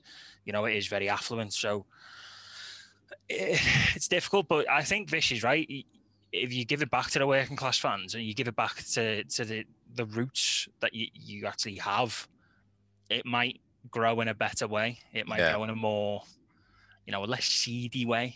Yeah, more sustainable as well. I think one of the issues that football has, particularly at the top level, is that, as you say, that accessibility means that you look around the grounds at Premier League games. It's a very old fan base. It's the same guys that were going 30, 40 years ago. They're just 30, 40 years older. And younger people are struggling to get into grounds. I think that's, you know, when they do that, the football fans report thing every year with on the BBC, and the demographic gets older and older every year because people of a younger age who are obviously earning less money as they start their sort of working life off, are finding it difficult to be able to justify paying 50, 60, 70 quid to go to football matches. We're quite, you know, fortunate that Tranmere are around the corner. Tranmere aren't a great side. They're not high in the leagues, but they were at one point doing a championship. I don't remember it being that much back then. Different era though, wasn't it? Absolutely a different era, but you know, we are quite fortunate that we've been able to go to games pretty much since we were the age of 8 to upwards. Oh, hugely! So, I think it's there's an interesting conversation, and we could potentially do a Not For Me Clive on it about, you know, this sort of feeling of if you support like a lower league club, like your local team, for example, that it's some kind of like noble service that you're providing, or you know, you're some kind of morally better as a football fan because you support a lower league team rather than like a big glitzy Premier League team. I wonder if there's a bit of a sea change that people are having with regards to the idea of supporting your local team, a smaller club, means that your access to football and your experience from football is completely improved than it would be from supporting a Premier League team, because the money that you have to spend and the difficulty you have in actually being able to go to these things, and the disconnection between the club and its supporters is greater, or you know, and greater and getting greater all the time. That I wonder if there may be more and more people that may go to sort of, I mean, we've seen it with like the likes of like say like Dulwich Hamlet, or what's that hashtag FC or whatever they're called. These sort of grassroots football clubs that are maybe trying to reconnect people with their, you know, with the communities and with people itself might be on the rise. Or I might just be being a little bit optimistic, to be honest with you, but there you go. One other thing that Fish talked about, which is something that has come up in quite a lot of episodes, and something that Rick Edwards and Christian Walsh both mentioned too, was about the influence that Vish's partner had on his life in terms of his ability to talk about the things that were difficult for his mental health. So for Vish, something that he found difficult as a child and becoming an adult was talking about grief. And he said that his partner and the way that their family are about talking about certain difficult issues like grief, they're very open and honest about the way that they deal with them, has helped him in the way that he's been able to deal with it as an individual. And we've said that, the three of us as well, about the difference between how our partners maybe approach things and how they may be able to help us discuss things. I know that's certainly very true of you, Ryan. Yeah, absolutely. I think it's always good to seek out anybody for a difference of opinion, because I think when you're struggling and you're thinking in your own mindset and you're probably thinking in a negative way, it's good to bring anybody in, and especially those closest around us, to give us a bit more of an honest subjective viewpoint, and sprinkle a bit of positivity in there along the way as well. But ultimately, there's just some things you shouldn't and can't tackle alone. And I think going through them and opening up to the people closest to you is one of the most sensible things you can do.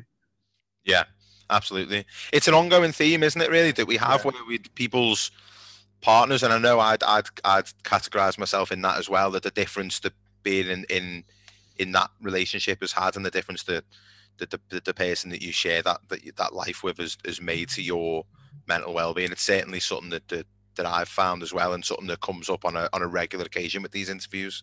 Well, the friends at the end of the day as well, aren't they? So it's not, I mean, to me, it's not really like a shock to be able to go to your partner, because you should be able to do that. Like, first and foremost, you're interested in them, they're interested in you, you like each other. It's like being friends. So what's better and what's more of a shock is that people don't, to be honest, and people bottle it up and people just get on with it. And for years and years, there's this like old kind of way of thinking about your partner or your girlfriend or your wife, that it's like, she doesn't need to know, lad, don't worry, I'm out on the ale, blah, blah, blah. They're always northern, these characters, aren't they? It's the only one I can do. They're never from Norfolk. But it is that, that kind of thing, that kind of joke. And it's like, oh yeah, don't worry. And I think maybe that is a change in like society where, you know, men have definitely become more comfortable talking to other people. I wonder if it's there's that whole old adage of masculinity about, you know, you're the breadwinner and you're the person who's running the house and you're the person who's looking after your partner, so to speak. And maybe now, because of the way that society is changing, the way that we categorize things like vulnerability and weakness and stuff are different, or at least changing, so that men are feeling as though they can show weakness to their partner and that's showing strength. And I think that's a positive thing. And I think I'd certainly suggest that the number of times that we've had it mentioned, I mean, as you said, Rick and Christian both mentioned it, Vish mentioned it, I can remember off the top of my head, Jamie Curitan's talked about it before, Luke Moore talked about it, about the kind of positive influence that female voice in their life has had. Completely different perspective, isn't it? I think it probably improves the relationship as well, because off the back of it, they think, oh, they trust me enough to come to me with it. Yeah. They're the problem.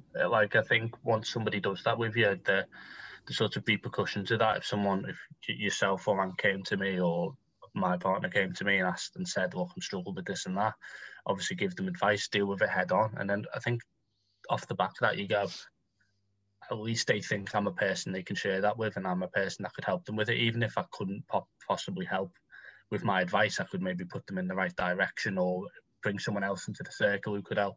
I think you become stronger off the back of that. And I also think there's a lot more people being comfortable sharing it with strangers now as well. You see a lot of things online where it's like, nobody knows this about me, but I've been writing a blog for 6 months, or here's something you might not know about me. And the reaction's normally, well, I think always is positive. So again, as you've said, the more people do that, the more the people feel comfortable coming forward. I'm not saying anything that hasn't been said before. I know a lot of people have heard this, but if you are thinking about sharing, just have a little think of not only who you're helping, but you're helping yourself in that process. Like, quite a nice process to go through to get it off your chest and see the reaction to it. Yeah, it's that process of, once you share that feeling, sharing that thought, how much better that feels on the back of it, because you've vocalized it and put it out into a different sphere. And that might be to a friend or to a partner or to, you know, like you say, it might whatever be to strangers. With, yeah, whichever the most comfortable way of doing it is, get that thing off your chest, get it out to somebody, and you won't, you know, it'll be amazing the difference that it makes to your life and to the way that you're processing that information. Yeah. And sorry, Dan, just very quickly, sometimes the person you're sharing with won't understand the problem. It might be something to do with the job or something else that's gone on that you have no understanding of. But it doesn't mean you can't help.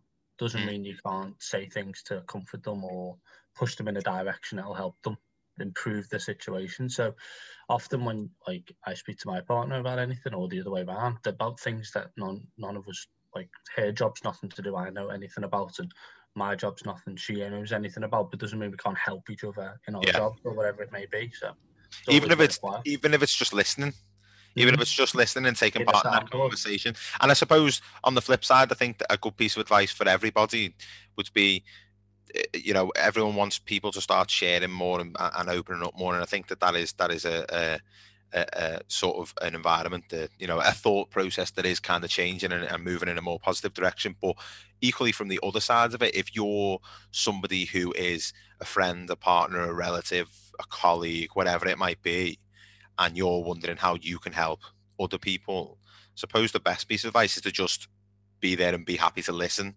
You don't have to do anything.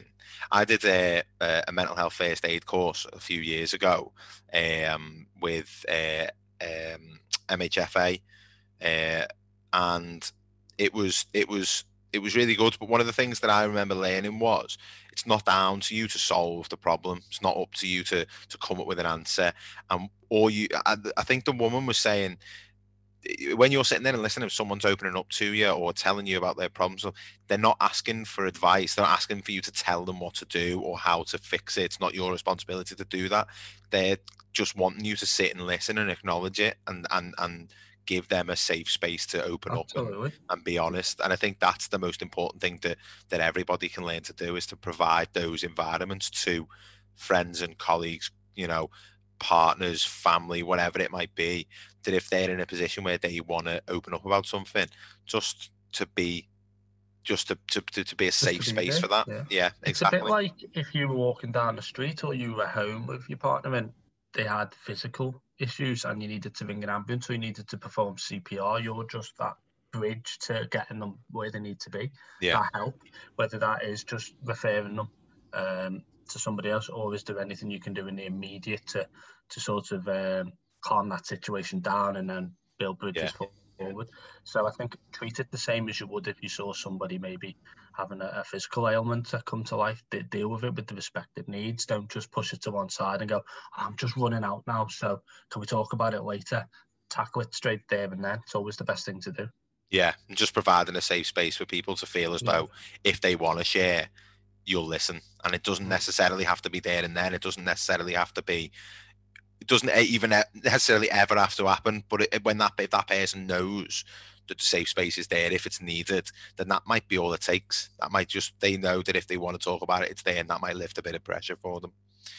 I think I'm going to wrap us up there, lads, unless you've got anything else to add. I was just going to mention that, you know, obviously we asked Vish about the racism with in cricket as well, which I think is a very, very important point, and I would like people to go and have a little look into that case as well. It's one that's, you know, probably swept under the carpet because, you know, other sports are bigger and have, you know, seemingly bigger issues, but it seems to be well, it's an issue that's in every sport at the moment. I think there's been a few things in the F1 as well recently, which haven't been great. You know, Justin Thomas in the golf recently just had, you know, a big sponsorship deal taken away from him for an ill-advised comment whilst playing. It's, you know, one of these things that we kind of need to learn from. And I think Vish, his article as well, I'll try and put it up on the Twitter. It's absolutely perfect in covering it. And I think when you actually see the reaction from a certain league chairman that we talk about, it's, you know, it's not short of a disgrace, really. So it's quite scary, isn't it? The way those, it was like, that's like, I mean, we've discussed that in a previous episode, but it was like the comments from Greg Clark, and you kind of think, how is anybody at grassroots level ever meant to affect change when the people who are in charge either hold these views, or at least don't understand why those words that they're using are wrong? And you just think, how is anything going to change if you lot are in charge? Like, how is that possible? Absolutely. And, you know, if anyone wants to get in touch with us about that, has got any stories that they might have encountered as well, just give us an email or slide into the DMs. We'll be happy to have a little conversation with you, which is what we're all about. Absolutely. Right, chaps, thank you very much for your time today, fellas. You're both looking splendid on the camera, I must say. It's just lovely to see you this time in the morning, looking superb. I feel a bit dishevelled, but just seeing your two lovely faces has brightened me up this fine Sunday morning. And thanks to you, to the listeners, for joining us once again. We're going to leave you now with Vish's quick fire. So we'll be back on Friday with our next Not For Me Clive episode. And then the following Monday, we'll be speaking to former Premier League referee Bobby Madley. So that's something to look forward to. So we're going to leave you now with Vish's quick fire, and we'll see you next time. You've been listening to Man Marking. Come on, Vish. How many miles has the Honda Jazz covered since football restarted? God, it's done a lot, actually, poor girl. I was driving back and forth to Manchester for the matches, for the cricket matches up there, and then kind of driving through London is pretty treacherous anyway. So yeah, she's putting a fair shift. She did the King Power Stadium on Saturday as well, so 4-hour round trip. No, she's holding up. I had her MOT'd in between as well, so. No, it's she's there's still life in her, yeah. So Vish, my kid is just coming up to his 3rd birthday. We recently moved him into a big boy bed, which he loves. But we had to put like a little crash mat just next to it. So last week, whilst I was meant to be watching the baby monitor, he somehow managed to fall out of his bed, but was just asleep, just still there until he was scooped up by his mother and put back in bed. My question is, when was the last time you fell out of bed? When was the last time I fell out of bed? You know what? Last summer, when I was covering the Cricket World Cup, I fell out of bed. I may have been quite inebriated at the time as well, because, in fact, I know I was, because I ended up thinking I was walking to the bathroom and actually walking out the door of my hotel room. And I came to when I kind of got in the hallway, because the door closed behind me and woke me up, basically. I'm not a sleepwalker. I did. So I was just out in the hallway in my boxers, and I had to go down. Thank God. I think it was like 7 a.m. So there weren't too many people up and about. So I got down to the lobby, and I kind of popped my head around the lift and said, like, look, I'm really sorry. I've accidentally just walked out of my room here. And they were good as gold and let me, laughed about it and let me back in. But that was genuinely the last time I fell out of bed. If there was a Royal Rumble between all of the Football Ramble presenters, who would win? Jules. Jules is fierce. Yeah. She's got that low centre of gravity as well. Yeah. Also, but she's got rage in her. She's got, not that I've seen her, but you can tell someone when someone can handle themselves. Yeah. She's, I love her to bits. She's such a joy to work with, but you can tell you don't want to get on the wrong side of her. If you had to share a toothbrush with another member of the Ramble, who would you choose? Fucking hell.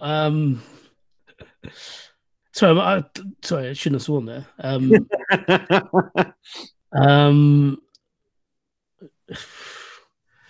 trying to think who's got the best chompers now.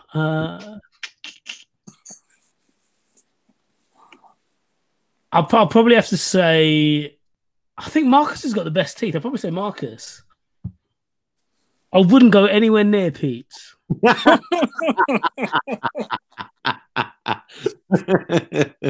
He strikes me as the type of guy, Pete, that would probably be one of those people who doesn't own a toothbrush but still has good teeth. Do you know what I mean? You're like one of those people. Yeah, he's very well turned out, is Pete. He's definitely the best dresser of the Ramble. But yeah, I feel like he will use something else to clean his teeth. In Demolition Man with the 3 seashells. He'd use an iPad or something, wouldn't he? Yeah, he'd use an iPad, yeah.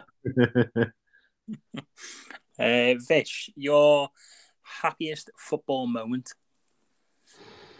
99 Champions League final. When I was going nuts for Sheringham's equaliser, we got the corner, I kind of hadn't composed myself, and when Solskjaer scored... Because they were so close together and because I was celebrating so much, it felt like one elongated celebration. I hadn't come down from the previous one from when, by the time Solskjaer pokes the ball in the goal. So, yeah, I mean, undoubtedly that, yeah. And then on the contrary would be, what was your saddest football moment? You know what? It's a bit of recency bias here. Because I was really upset after the Germany penalty shootout in Euro 96. But I didn't actually watch the game live. I listened to it on the radio. But when England lost that semi-final to Croatia, we played absolute trash after Trippier's goal. And, you knew they were coming back into it. But when we lost that, I was a bit like, God, that was... Because it was so fun. 2018 was so much fun. I think that might have even surpassed Euro 96, really, because we kind of... I know in Euro 96 there's also an element of, how England going to ruin this. But kind of the whole... It felt like the whole country was behind that England team. And it was so much fun, and it was a credit to everyone involved, from the players to the backroom staff, as to how it was sold over here. But yeah, just for it to end like that, and we always knew it was going to end. Well, I suppose, you know, we had the Colombia penalty shootout, but that felt like, that really did feel like the end of the party. Yeah, like at the end of a party where all your best mates there and all your favorite anecdotes have happened in that moment. And then for it to go like that was quite sad, because it felt like it felt like the worst of everything, didn't it? It felt like, you got to go back to school, you got back, go back to work now, you got to go back to your lives. You know, this is all over now. I think Southgate actually told that to the players. Southgate took the players to one side and said, "Make sure you remember everything that we've done here, and make sure you remember everyone around you, because of various football reasons like injuries and." Development and like where your careers are going to go from here and your ages, you will never do this again with this same group of players. And it kind of felt like that for us as a country as well, actually. One thing I always wonder is, Kate Mason seems very giggly when she's on the show, but she also obviously does Sky Sports. How does she manage to keep a straight face on Sky Sports? Because she can never do it when she's in the studio with you guys. That's such a good point. I've not really thought of that before. No, that is bang on. Maybe the Ramble's her release. Maybe the Ramble. I think she's as well. She's more casual on the Ramble because she kind of has to be compared to Sky Sports. So yeah, maybe that's it. Yeah.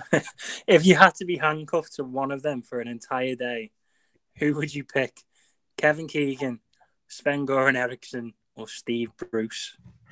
So I wouldn't say Keegan, because you'll end up falling down the well with him, wouldn't you? I wouldn't say Sven, because I don't want to see what he gets up to. I don't mind hearing the stories, but I wouldn't want to see it. I wouldn't want to be there. Yeah, I'd probably say Stevie Bruce, because he seems like he seems really lovely, and he's a cricket fan, isn't he? So I reckon Steve Bruce loves his bacon, and I love bacon, so. That's someone else as well. Steve Bruce. He feels to me the type of guy, Steve Bruce, who'd be like, every time you were going to the bar, he'd be like, no, sit down, I'll get it, don't worry. Yes, yeah, you can hear his voice saying that, can't you? No, let me get these. Don't worry. I've had a good week. Don't worry. Yeah, spot on. He'd say that, wouldn't he? Yeah. How's the bacon, Steve? How's the bacon, did you say?